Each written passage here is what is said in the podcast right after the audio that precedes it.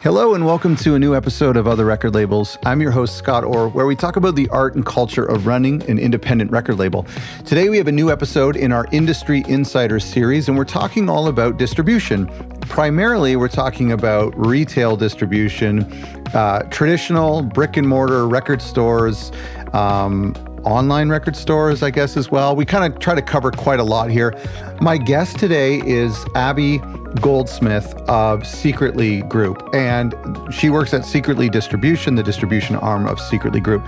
We've had a lot of Secretly labels uh, on the show in the past, including Jag and Secretly, uh, and I think hopefully more in the future.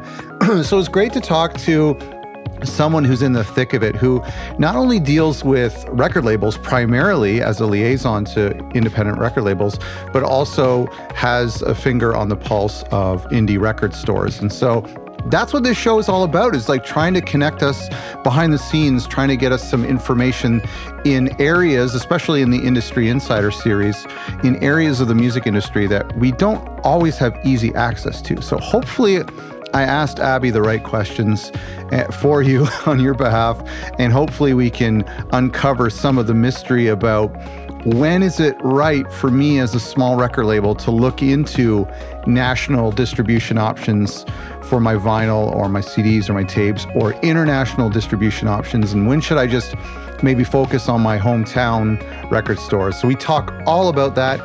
I want to kind of slowly put together a resource on the topic of distribution. Uh, on my website. So I'm just building it up now, but go to otherrecordlabels.com slash distribution. That's otherrecordlabels.com slash distribution. And I'll try to put the notes from today's episode uh, in there, as well as access to the video from today's episode and any other resources I come across um, with respect to distribution can be found at otherrecordlabels.com slash distribution. Well, that's great. And I mean, honestly, I was so keen because it's um, distribution. And by the way, correct me if like uh, this if I'm wrong, but like I uh, the question I have a lot of questions about the topic I have a lot of questions about or the facet of distribution is the physical side and the and the retail side. Uh, digital, obviously, um, you know that's kind of like a separate thing. But from the yeah. the the brick and mortar area is something a lot of like labels are still really like small labels they stress about a lot because they don't really feel legitimate if they don't have their records shipped to stores on release day. And even though a lot of us will think, okay, well, we'll get there eventually, and, and I'm going to ask you about all this when we dive in, but even though they think we're going to get there eventually, um, they're not sure of what that path looks like or or how do you know that you've got there you know whatever that means. Does that make sense? Yes. Yeah. No that that definitely makes sense. Um, and yeah similarly i mean i think that's been the experience of a lot of labels we work with now. I mean i have a lot of friends labels who are not with a distributor right, yet you know right. at varying levels and sizes. And sort of being in the community that I am, and it sounds like you are as well, I think, yeah, there is such an emphasis on, um, you know, vinyl or or physical formats, and and it does feel more legitimizing. Um, and I do think it's important, and I do think that there are.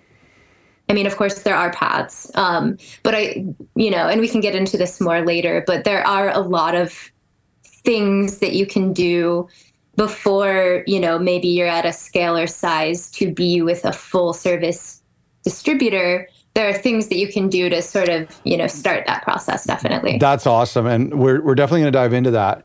But first let me ask you about um, okay so we're talking about distribution. I know that secretly does digital and physical. What do you cons- what is the terminology here? Like are we talking is it physical distribution? Is it retail distribution? Like what do you in the in the industry folk call it? Yeah, uh, I would say we call it physical distribution. Okay. I mean, we refer to ourselves as a global physical and digital distribution service. Okay. okay. Yeah. Well, I guess physical makes a lot of sense um, because it's like digital and physical, they're like brother and sister. So, yes. Yeah. Okay, that's cool. They're both very important, you know, pieces of the pie. Yeah, yeah, yeah. Okay, no, that's good. Is as I was thinking about this, I'm curious, is this like your job and this topic?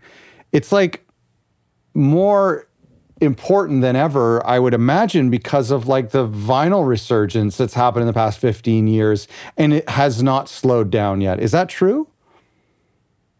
Yes, absolutely. I mean, you know, I think for us and our community, it's it's been interesting because physical and vinyl were like never out of the picture. Yeah. Um, of course, the the quantity is different and and the like priority of that format is different.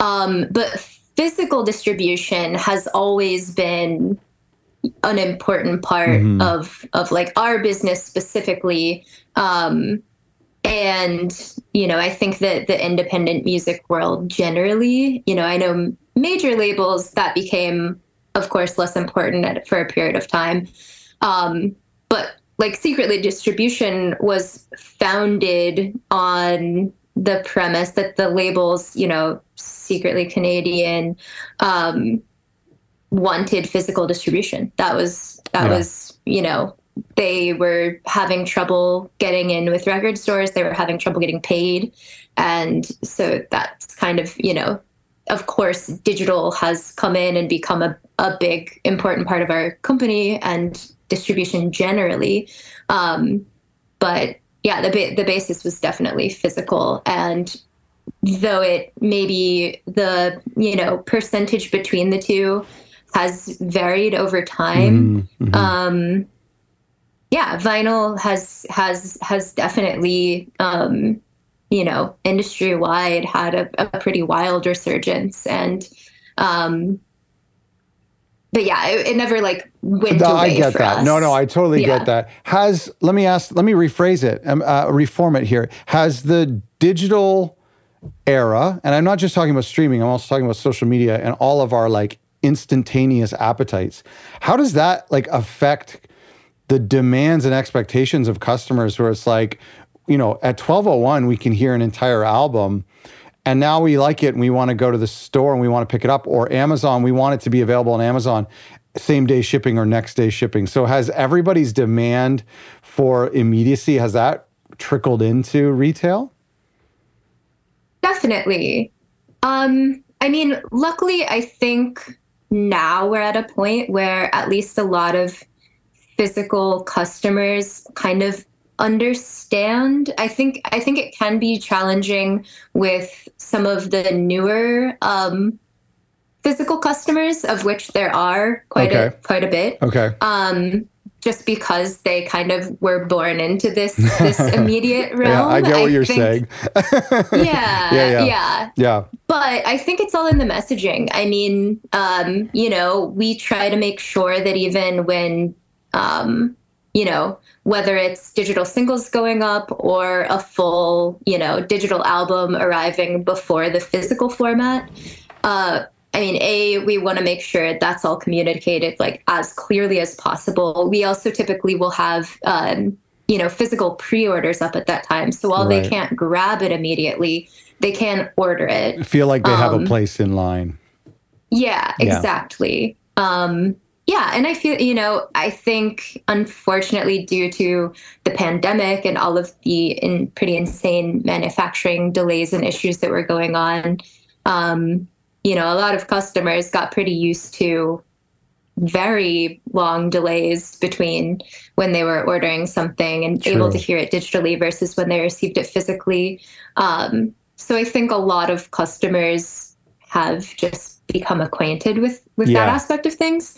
I mean, I definitely don't want it to, um, you know, of course, impact the physical sales, especially with record stores who are very, you know, an important part of mm-hmm, um, mm-hmm. who we serve here. So, you know, we do our best to drive folks there regardless. Um, and, you know, I think a lot of the people I mean, there there is some competition, of course, between digital and physical, but I I really think they're complementary at this point, and I think more people are willing to accept I that agree. they are yeah. complementary with yeah. each other. I um, I completely agree. Yeah. Yeah, I've noticed that. Like, I think my own behaviors. I used to feel like if I was enjoying a digital album or streaming it, that I wanted to get it on vinyl as quickly as, or even back in the day, CD as quickly as possible before I wasn't interested in anymore. So the idea of like a record coming six months later, I would I wouldn't do that. Now I feel like from a label's perspective and from an artist's perspective, I feel like that separation is almost like elongating the the life of the the lifespan of the album in a in a good way. Yeah, absolutely. Yeah, and it, it definitely can be used as strategy. It can be used as as part of your campaign. But but yeah, I mean, I think myself, you know, I just because I can listen to something online, um, doesn't mean that I won't buy it physically. Um, typically, my my physical catalog and collection is just representing my favorite things, mm. and I'll still, though I own it on vinyl, listen to it quite frequently yeah. digitally, and yeah. maybe it maybe it, it, it increases my you know fandom to be able to do that so easily and then when i'm having the moment to sit down at my record player you know, I'll listen to it in that way and they're different experiences. But yeah. Totally agree. Okay, I want to go off total tangent sidetrack here. And maybe you know, if you don't know the answer, that's okay. We can just sit around and speculate. But okay. I've noticed in the past like five years that we don't get download codes in vinyl anymore. And I'm okay with it because I'm like you, like I have Spotify and I have Apple Music and Amazon, I'm sure. And like I I don't need a download code anymore.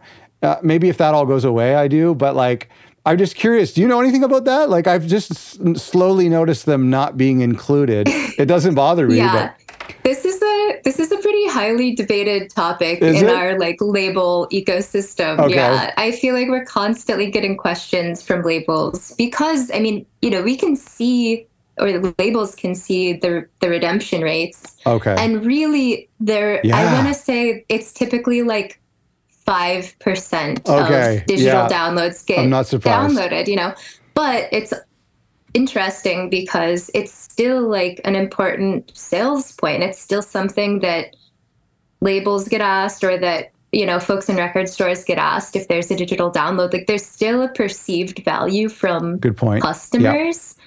but the redemption rate is low so i think i think some labels have just decided well, instead of going the route of printing those little cards and, you know, adding paper waste or yeah, something, yeah, we will just, if someone reaches out to us, we'll just send them a digital sure. download. Five, and I think most, yeah. Mo- most or all labels would just do that.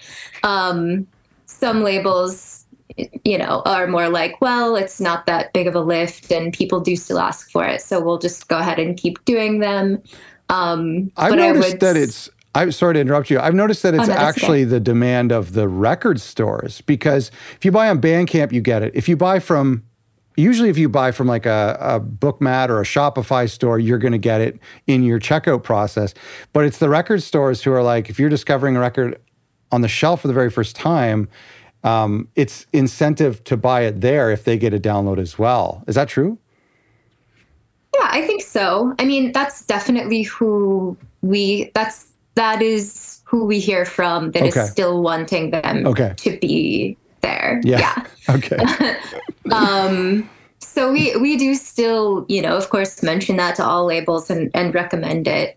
Um and but yeah, it's like mm. I said, mm-hmm. it's a it's a highly debated and kind of constantly evolving conversation. But I will say, if there's ever not a digital download, I would recommend just reaching reaching out to the label. That, and that's a great point. They all have a yeah. they all have a zip file somewhere they can send They'll you. send it yeah, that's yeah. so funny. Oh my gosh, that's what I love about this podcast is we get to talk about something so narrow and niche but yeah. yet is so exciting and interesting because I've been wondering that. And, and it's universal. It Everybody is, talks yeah. about it. yeah, it's true. People are, have been mentioning it a lot. And also in our community, t- people want to know because, like, the insertion fee, like the paper, yes, but I think the insertion fee would probably be going up with the price of labor too, because, like, it takes a human to put those in. So, right. Yeah. Right. That's the other thing. You know, costs of manufacturing have increased quite yeah. a bit yeah. over the last few years. So any little way that labels can, you know, keep costs down um, and keep the overall like cost of the record down. They're they're trying to find those things. I've always thought it, it would be fun to um, put like a QR code, excuse me, on the marketing sticker, um, Yeah. on the cellophane that links to the Bandcamp. Well, I don't want to under undermine the record store, but like maybe to Spotify or to even to a download link. You know what I mean? Where they could hear it instantly, get the download for free, and then maybe be convinced on the spot to buy the record. I don't know. Absolutely. Yeah, I've I've definitely had this conversation with quite a few labels. Um, and I think we've even had a label or two implement it where, you know, maybe their announcement single or whatever their, their first campaign Yeah, single or is. a music video. Um, yeah, yeah, it links to something. And I think it's a great idea. Um, you know, it is it can be tricky and a little prickly to like drive, like you said, record store customers to a digital platform. Um, but again, I think now more folks are warming up to the idea that that's still a, a space for discovery. And if it's just the single that they can like quickly get, even if it's like a 30 second clip or something, yeah. it's a way for them to test it in order to hopefully buy that record in store. in the store yeah and if they're in Yeah. there they obviously care about the record store like you know Yeah. for yeah okay okay um oh man i love the weeds i love the weeds so much okay tell Oh, me me too. tell me This is my whole day most days. Yeah. um tell me about what you do at secretly let's let, let's find out about that Yeah, absolutely. So my role is called a label rep. Um, so I basically I manage a portion of our label partners, and I'm their main point of contact at Secretly Distribution. Okay. So that role can be pretty broad. I wear a lot of hats, but um, you know I'm overseeing the label's release schedules, um, taking regular calls with them to yeah just understand what their schedule is looking like so that i can report it back to our teams make sure we're on schedule um, i'll advise on strategy marketing it could be pricing Mm. you know any anything um, troubleshoot issues answer questions. My days can look pretty different depending on what's going on. But generally main point of contact make sure our labels are feeling supported and that you know our teams are across what they have going on. Um i'm gonna ask you a personal question. Are you Yeah. were you um were you a record buyer growing up? Like are you are you living on the other side of like uh, just to me it sounds like oh that's Yeah. cool. That's like the other side of what as a customer i would have been curious about. Definitely. Yeah. Yeah. So i um i kind of got so i did go to school for a music business like degree um, but my main kind of starting point was I, I worked in a record store that was Oh, my first music job oh yeah cool And I had maybe had a few records before that. I mean, I definitely collected CDs yeah uh, and things like that. I, I bought physical media for sure. Um, but I think my the large part of my record collection started when I was working at a store. Um, and I started that in college and then went from the store to label side and uh, then ended up here at, at secretly at the distributor. So i think you know that that path starting at the record store definitely made sense. I've always kind of been on the um, the sales and marketing and and started in with physical. What kind of perspective do you have in your job now that you got from being uh, you know behind the desk at a, at a, at a, a retail store? Honestly it is hugely influential um, i mean you know i think my role now has to really be able to balance the needs of both physical and digital sides Mhm. of things Mhm. Um, but I think having that direct kind of on the ground experience of how customers interact with record stores, how record stores interact with each other and with labels. Um, I think it it just gives um, it gives me kind of like in the weed kind of an in the weeds ability to like examine how maybe like a marketing campaign would work in that shop or mm-hmm. an event or mm-hmm. something. Yeah. Um, just being able to have that, you know, if if a label comes and and has an idea um, for something that's a little like non-traditional or off book, um, I'm kind of able to like sit in as a record store a bit and like ask questions to sort of right. bring it down to That's like smart. a tangible like this is what their experience will be like how can we set it up so that it's something they'll actually want to do and isn't just like a very overwhelming and crazy experience for them to try to yeah. implement yeah yeah no that's a really good observation um, we had I think our very first episode ever was with Trouble in Mind Records, who are yes, one of your peeps. And Bill also worked in a record store. And one of the things he mentioned on that episode was how he would see people with an armful of records walking around and browsing. And then when they came to the checkout, they would put two or three back. And that was like his realization, that like moment of empathy, like, we've got to keep our prices low. And I back when I interviewed, this was five years ago now. He, I remember his records were like the cheapest in record stores. Yeah. And so let's let me ask you about price a little bit. Like, um, it's it's challenging for us on Bandcamp. You know, we're picking price of vinyl. It has a lot to do with the variants and and the features that come with that record and then CDs and tapes. I mean, a lot of us are just kind of following what you guys are doing, keeping in mind what Amazon is doing, which is in some cases basement prices. So, like, how are we to kind of pick a price? Let's talk about a colored vinyl, a one disc vinyl. Um, where does that number come from? Yeah, I mean, I think we look at a few different things. Um, of course, sort of information on on market standards plays in, but we always and our you know community of labels always does our best to keep prices as affordable as possible. Um, you know, it's always the calculation is is working backward, of course, from from the cost of manufacturing, right. and so prices have increased just because the cost of manufacturing has increased quite a bit. And I mean, to speak to what we were talking about before in your example, honestly, a lot of our labels have worked in record stores before and are super conscious of mm-hmm. of pricing.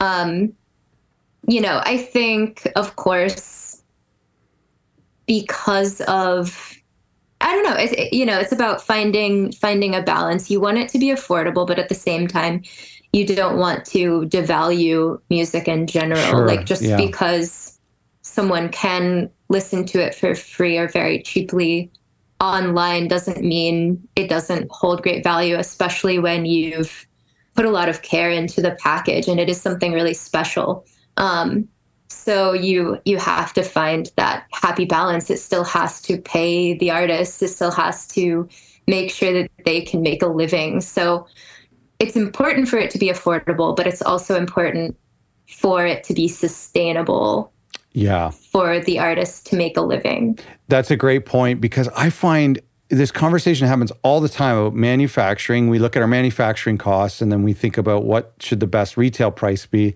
And we're forgetting about the fact that the artist spent a year to write these songs. And not even to mention your engineering and mixing and mastering costs which a lot of people don't build in but right. just thinking like what if we were to pay that artist $50,000 to sit at home and write those songs for a year? Should we be building that price into the 5,000? You know, I mean, in a way we should, yeah, at, exactly. least implicitly thinking about it. Yeah, it's very interesting. So then, I mean, in my mind, I have this dichotomy where like if I could offer a record for 17.99, it's better to break even than is sitting in my garage forever. I'd rather people have them sure. who are, especially people who are going to love them and show people about it. On the other hand, I appreciate what you're saying about devaluing things because I truly believe a record should cost no less than $50 because it's something that a lot of us will hold on to for our lifetime and give away to exactly. our grandkids. So there's that. Yeah.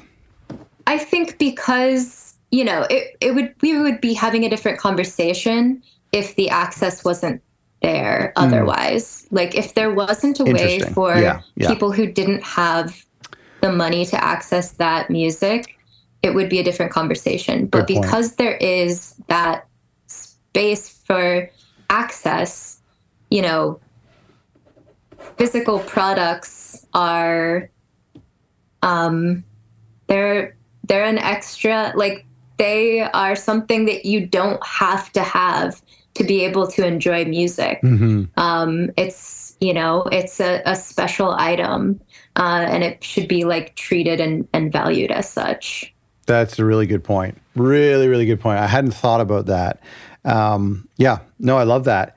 Okay, we'll move off pricing. Um, although I'm curious, and maybe you could just answer this broadly because I know that there's everybody's different, and there's some things you probably aren't allowed to tell me. But the retailer, like, do they have an expectation of of margin, like when it comes to vinyl and cassettes, maybe?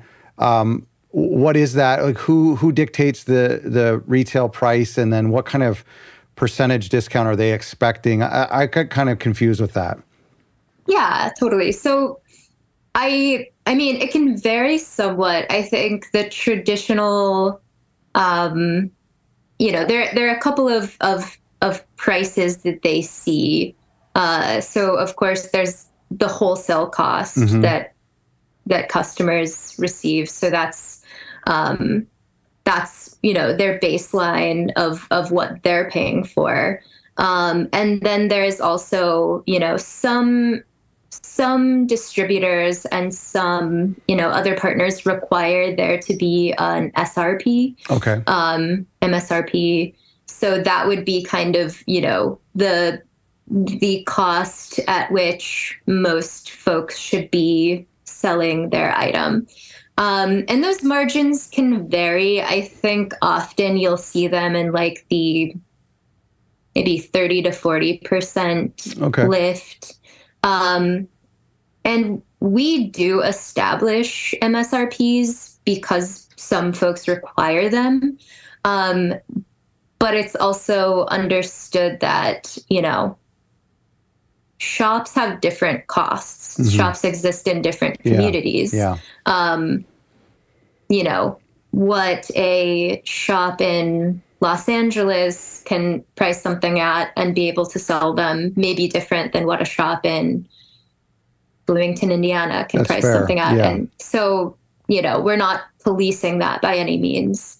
Um, the margin will ultimately, you know, be decided by shops. Mhm. Um, and then, of course, you know, you have Amazon and other online parties um, with the ability to try to have the best price that they can Yeah. online. Um, so, you know, it's, but I, I think I, that's a maybe a long winded way to answer your question. no but i appreciate it i appreciate it because this is like kind of thing that like our audience members are curious about and in some cases will need to know especially if they're selling direct to their local store and uh, it's a tough question it's not something you could just post online and get an answer from so i do appreciate getting getting that insight.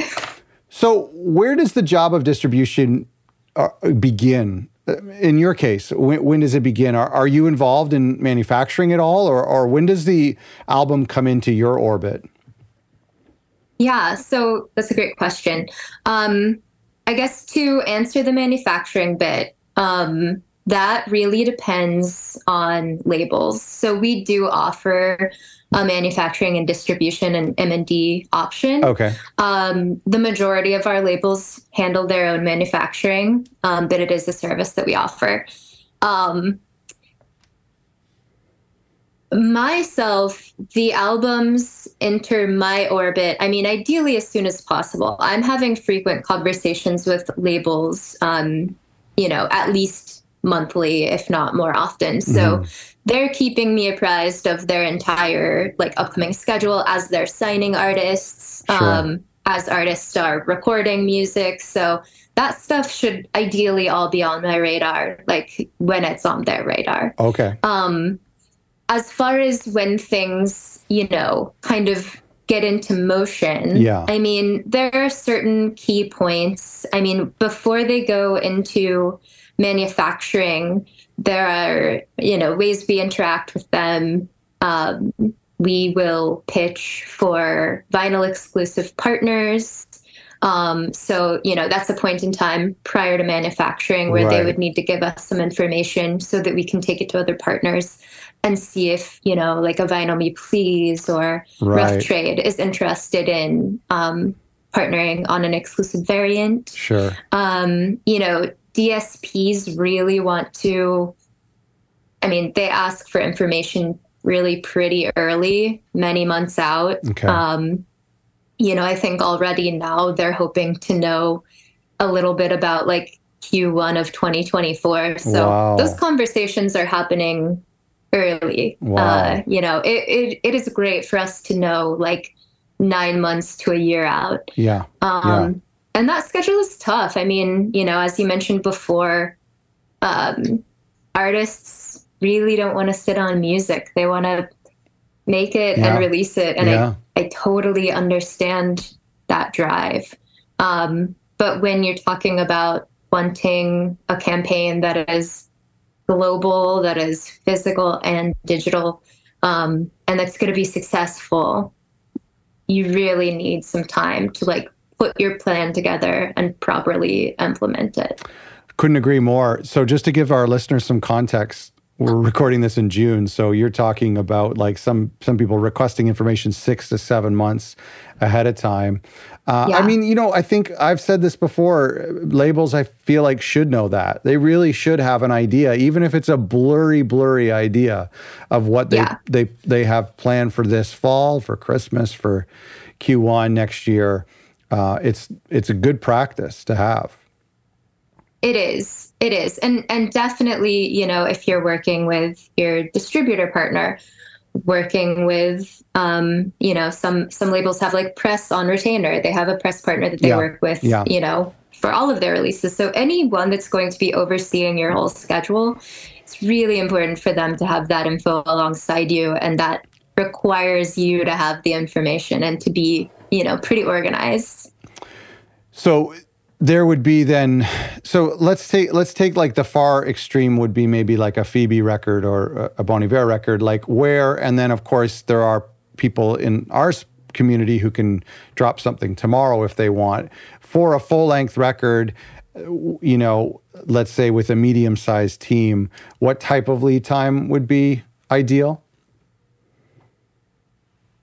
I would say probably I mean, ideal would be like we're having early conversations. We know a little bit about what's going on between nine months to a year. It's okay if the details aren't yeah. in focus yeah. then um, you know obviously we don't have like a bio or press photos sure. of those things but like at least we know a timeline a loose timeline we know it's coming we can start prepping you know our reps at certain DSPs um, and you know we can we can just have it in our schedule to understand kind of the key points along the next few months that we need to hit to be able to especially for yeah like a campaign for something that may get some significant marketing support. Mm, um, yeah. those things get booked really far out. And if you want to you know, if you want to look at any sort of, um, you know, funding or um, different programs. I mean, we have a lot of interesting programs with like retailers, something like an Amoeba What's in My Bag or mm. those sorts of things, Rough Trades edit program. Um, you know, those things can book out, especially if you're if you're um, you know, releasing in a busy time period. So the earlier that we can start putting it on people's radars, the more likely you are to get access to those things. Well, so I imagine you know about a lot of great albums that are coming down the pipeline. So when we stop recording, you can tell me all the great albums I can look forward I'll to. reveal all of the secrets. Thank you. Um, so uh, you could just share your screen. Just uh, show me the spreadsheet. Yeah. um, let me ask you. We were so we were talking about download codes. We were talking about the um, what customers are getting used to. So you've worked in a retail store and you represent the labels and distribution. Have you noticed any sort of trends that people are interested in? Um, when it comes to color vinyl, when it comes to anything like sh- what kind of packages should we be putting together? Maybe some interesting things on tapes or whatever. I'm just kind of curious. Are there things that us as labels don't need to waste our time on? Cellophane or stickers or download cards? Are there things that are more important? Yeah, definitely. I mean, you know, across the board, color vinyl has been definitely more valuable. Um, I think when when it's color vinyl versus black, typically color vinyl will sell first. Yeah. That seems to be what uh, fans get excited about. It's also a little bit more like Instagrammable, for lack of a better yeah, word. It's yeah. like something that's a little bit more exciting to share um, totally. um, in social media and marketing. Um, that said, I think, you know, there was definitely a heyday for like so many variants and so many colors, and there is a bit of fatigue there. Yeah, I think it's yeah, been yeah. overwhelming. And now that most releases um, have a color variant, I think it's still important. Um, but if you're at a point where, you know, you're you have a small pressing, you're mm-hmm. only doing like three or five hundred records, the cost of color versus black is um, substantial, and mm-hmm. you don't want to do both. Um, you know, it's not like only doing black vinyl is a deal breaker. Mm if they're going to buy that record, usually the color is not going to stop them. Color sure. versus black will not stop them from buying it. Sure. But if they have the option, they'll likely go with the color. Yeah. Um, I mean, I think my the one point that I really drive home is how crucial the marketing sticker is, especially for um, in-store sales mm. in a record store. Okay. Um, I would not sleep on that. Elaborate. I think so. I think just making sure that on your packaging is a sticker that, um, I mean, definitely if your artist or album title aren't featured clearly mm-hmm. on the record itself, make sure that's there, of course. Um, but yeah, including information that would interest someone who isn't familiar with the artist like include recommended if you likes um right. band you know if you like these bands you'll like this record um that's definitely something that i picked up from working in a record store from being a collector myself um, when i'm looking for something new i'm looking for marketing stickers um, i want a brief description of what this is it can even be like super cheeky and weird. We have a label numero that writes the most insane sure. uh, little blurbs, but they're funny and yeah. they draw people in and it works. Whether it gives you actual information about what it sounds like or not, um, it is a quick way to like differentiate yourself from other records in the shop and to catch someone's eye. That's awesome. I completely agree. And I'm a sucker for, I fall for like album bios all the time. Like if it's one sentence yeah. and like this was recorded in an abandoned church with one microphone, I'm gonna buy it because, even though I, I yeah. might not like it. But it's like you got me. I love that thing. Yeah, exactly. that's so smart. Even maybe a picture of the band too. Yeah, yeah. And yeah. like you said earlier, I mean, yeah, if you can do a QR code with, um, you know, quick way to yeah. listen to part of the song or the full yeah. song or a video. Um, yeah, I think things like that are, are really big. Um, and then let's see, I mean,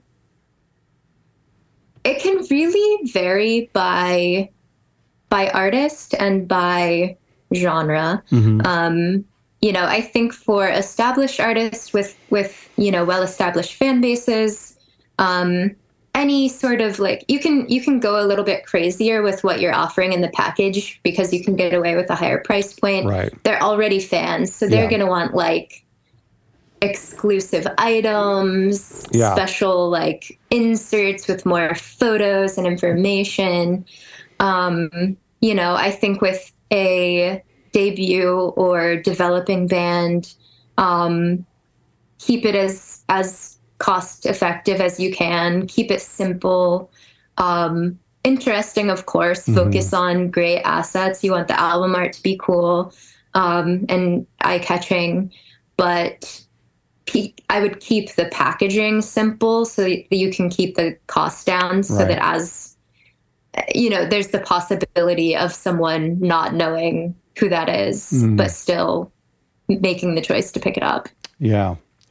No, the, I love that. That's good. That's good thinking. And it is it is challenging because records are won over and interacting with people in so many different environments. Are there other retail stores like when I when we're talking about physical retail, traditional brick and mortar, I'm thinking about like your classic record store that is in every city in North America and I imagine Europe, and um, this classic uh, messy store that you know was had a heyday then almost died in the 2000s and is having a heyday again. Are there other non-traditional retail outlets out there maybe even online stores that i'm not thinking about? Definitely. I mean and i would add one in saying that like what you just described definitely exists but we've also seen a ton of new shops pop up over the last five ish years, mm. five to 10 years. Yeah, that's true. Um, that's true. So yeah. there are also a lot of really cool, just sort of like boutique or s- traditional, you know, just straight up record stores, but they're new and they don't necessarily have that feeling of, you know, this peaked at a different period and You're right. Um, yeah, whatever yeah. you know Stickers they're like very the fr- very fresh um, but yeah. to speak to maybe more non-traditional options um, i mean we see a lot of like you know coffee shops or yeah i was curious about that or that's smart. Um, yeah other you know other sort of businesses who maybe set up a small vinyl section and it's super tightly curated yeah um we've seen shops pop up that are like they're new, but they are intentionally doing both of those things together. Um, bars that start having wow. a vinyl section. Um, you know, there was a funny period of time where places like Whole Foods were experimenting with having yeah. vinyl, and yeah. I feel like that quickly, yeah. you know, phased out. But yeah, I think a lot of people have have kind of um, dipped a toe, especially in those kind of yeah you know maybe five years or so where it was like very well established that there was a vinyl resurgence. People were interested in what was happening, but I think some of those more non-traditional folks realized like it is an expensive loss leader to bring in to the store. Yeah. Maybe that doesn't make sense. But there are a lot of really cute, well curated, like boutique stores, coffee shops, bars, things like that, like cultural spaces that make sense to also carry music. I love that. And I mean, back in the day, whenever I would visit America, I would always go to Barnes and Noble, and I loved having like a. They had a great record section. I'm sure they don't yeah. anymore. I don't know. Maybe they do, but like they had a great music section and a coffee and and books and chairs, and I would love to see more of that, like on a small scale, in little towns and stuff. That's definitely cool. yeah yeah. There's a nice spot in Indianapolis that's about an hour from here, and they have a really nice setup where it's like they have a, a small like bar. It's just like one, you know, counter space with a few chairs. They have a stage. Oh. It's a venue, but it's also a shop. They also have these really nice little like listening areas with like the record table and a chair on either side. Yeah. And, um, yeah, it's like they've created a space that is comfortable to hang out in and spend time in. Um, and I think that's a really important part of of you know what could what a successful space could look like. Totally. I apologize because you I actually when we were talking when I was talking about the traditional quote unquote record store, I forgot like what you had mentioned. There's two record stores in two cities few hours from me that I've visited in the past six months, and they're they have incredible branding. They're brand new in the past two years, and great social media presence, and they only sell new records. And it's very neat yeah. and tidy in there. And it's all brand new records. And I like it. It's I need to go to the other stores too for older records, but um, right. I forgot about that kind of model, which is really interesting. Yeah, definitely. Yeah. I mean, I think it's great to have a healthy balance of both, and a lot of cities do, which is really nice.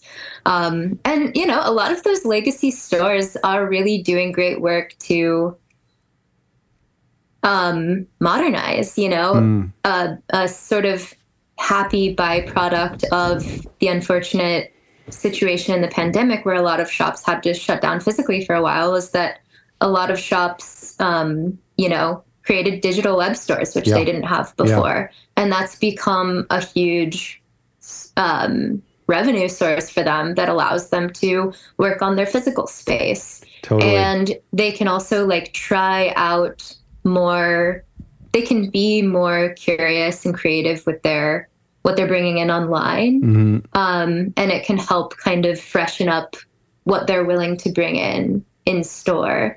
Um, so that's so interesting. True. We had a record store on here last year, and he said something that blew me away. During the pandemic, he, you know, this guy had been in the biz- business for 25 years.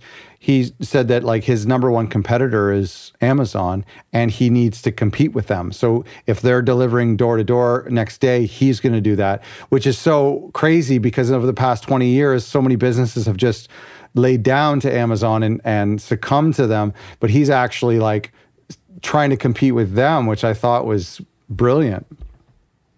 Yeah, yeah. And I I mean, I think a lot of stores have have done really interesting things to sort of differentiate themselves. Um, and I mean, I I know that Amazon Amazon is a competitor. At the same time, I think we are in a space now where a lot of stores are feeling that compulsion a little bit less and again like realizing their value to the community and sort mm. of being okay with talking about that mm. and you know we work with um, one store that i can think of in particular who has this like sign on their counter that kind of explains like you know we can't price match we are our um, our model isn't the same as amazon we are we are when you spend money here, it's um, you know, it's investing in the community and yeah, in a space that you so want to come to. So true. Um, so again, similar to the pricing thing, I think it's important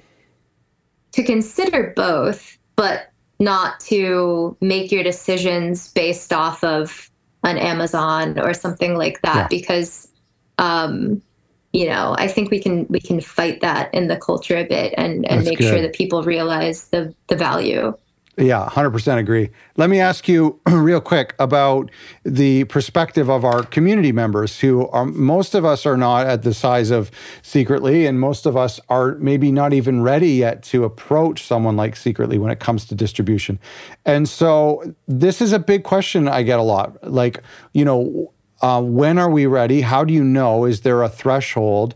Um, how do you know if you're if you have if you're ready to have your record distributed nationally or internationally, uh, or maybe like some signs that you're not ready. Can you speak to that a little bit? Yeah, yeah, definitely. Um, and I think you know one one important thing to keep in mind is that you know there's a very wide variety of, of distributors offering different levels of service and deal structures. Um, so I think the most important thing to consider is, especially for smaller labels, would be to take the time to consider what you're actually looking for and to mm. find the right fit.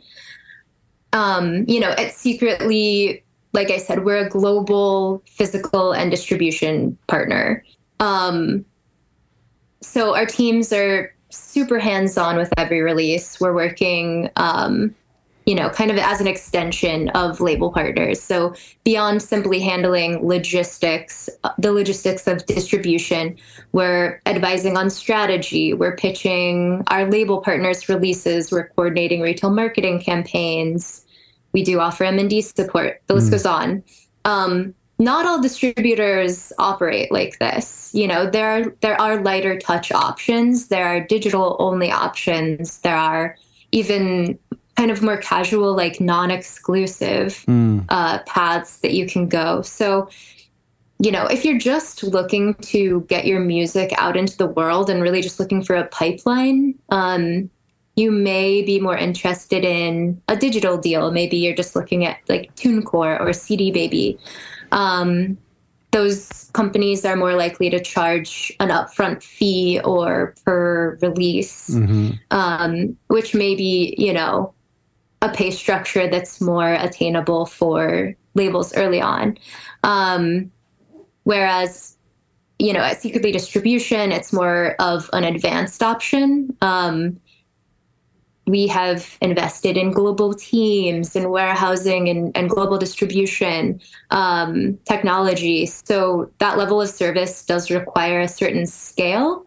And so, you know, to make the economics of it work, I think, um, of course, that's a, a big aspect of things when when labels have to consider what they're doing is, you know, is my revenue as a label at a point that um, you know, it would make sense for like a full service distribution partner sure. to work with me. Yeah. So, you know, that's a key point. But I think there are, as we said, mid there are there are options in between and there's a lot of work you can do to to get there.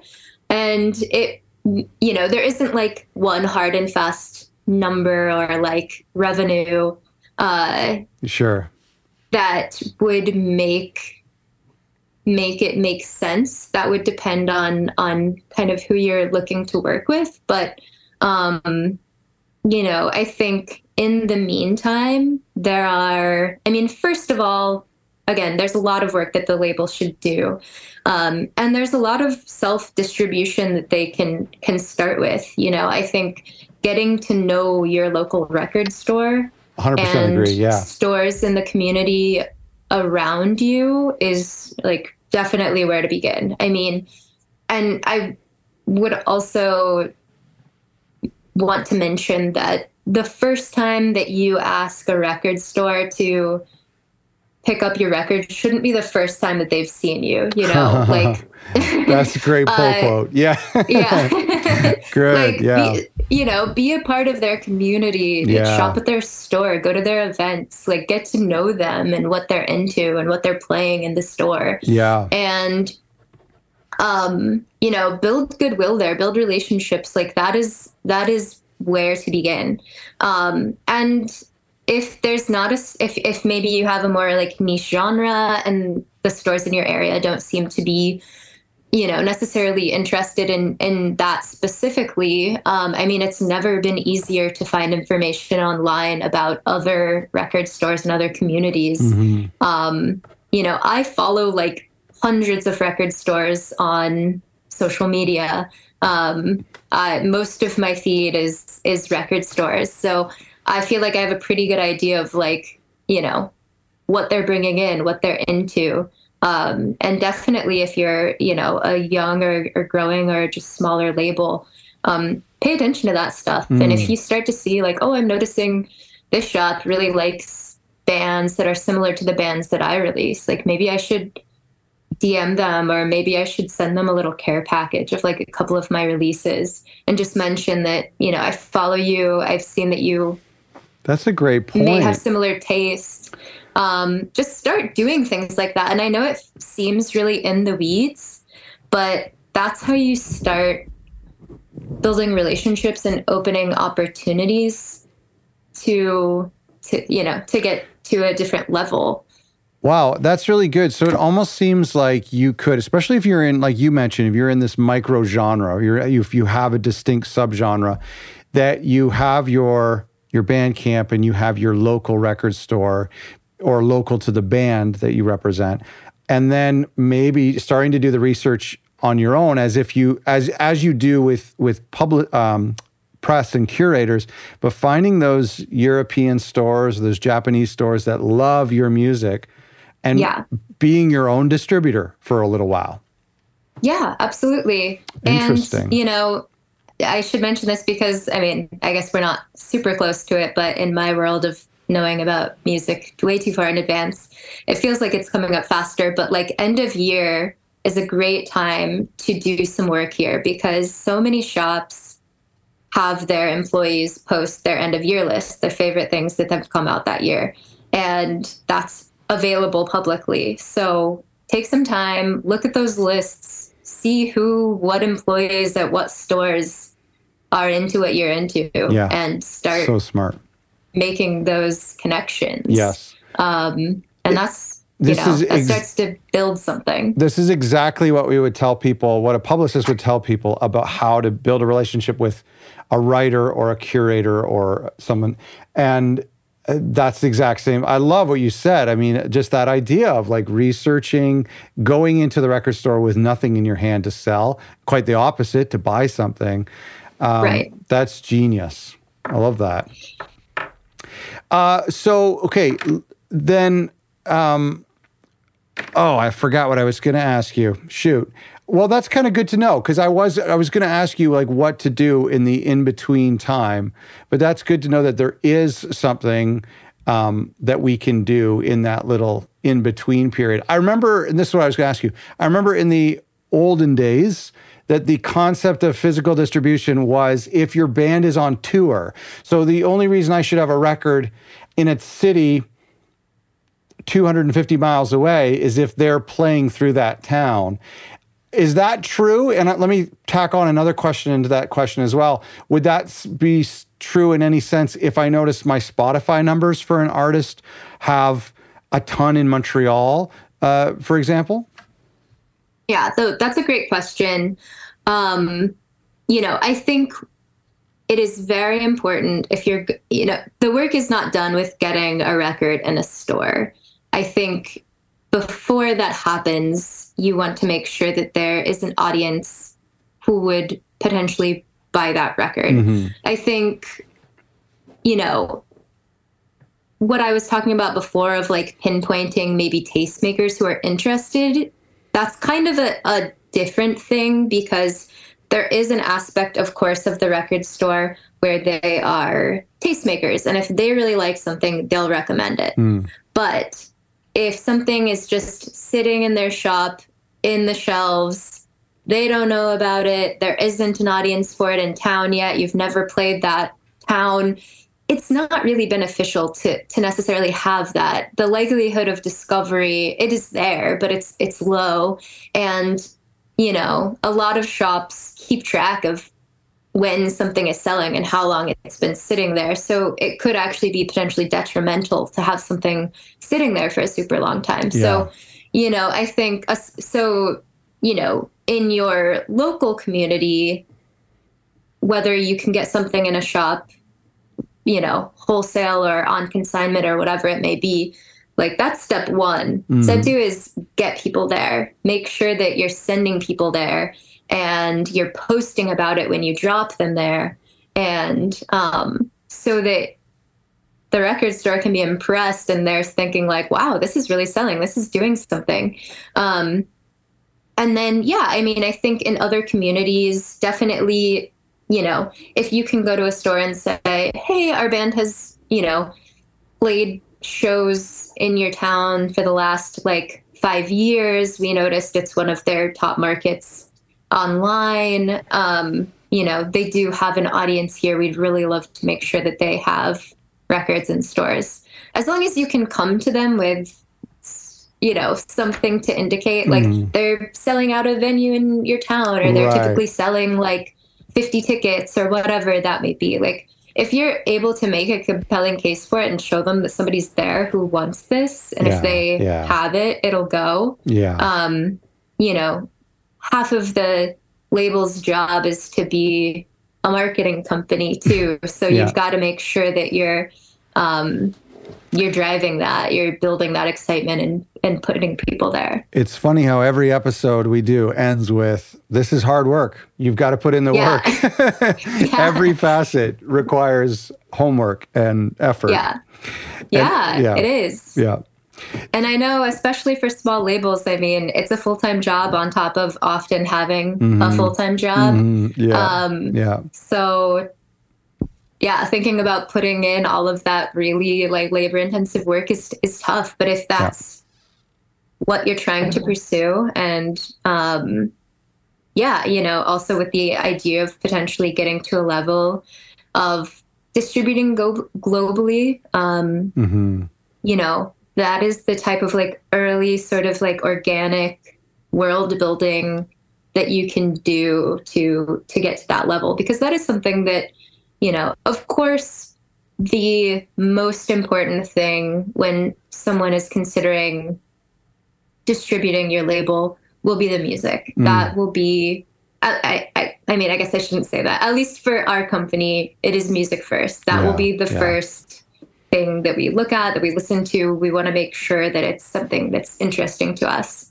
Um, but the ability to um, to create campaigns, the ability to um, yeah take take that great piece of of art and take it to market. You know, we would we would want to see examples of, of that sure. happening on a yeah. smaller scale and what that can look like and what a partnership with us how how we could amplify that that's great yeah i mean it's very similar to when an artist is ready to sign to a, a label or a major label or a major indie it's it's exactly. usually not day one yeah Abby Singh, uh, thank you so much for this. This has been so helpful. There's so many little details. It's so fun to get a peek behind the curtain. So, thanks for doing this. Thank you. I really appreciate it. And yeah, I mean, I feel like we could go on for hours. Yeah, we but totally it was could. really fun. I hope you found that helpful. Thanks so much to Abby from Secretly Distribution for being on the show and sharing her wisdom and giving us some insights, a little peek behind the curtain. Thanks to Emma Bowers, who helped produce this episode. And if you want more resources on distribution, I'm putting together a resource page that you can find at otherrecordlabels.com slash distribution. That's otherrecordlabels.com slash distribution. Thanks for listening.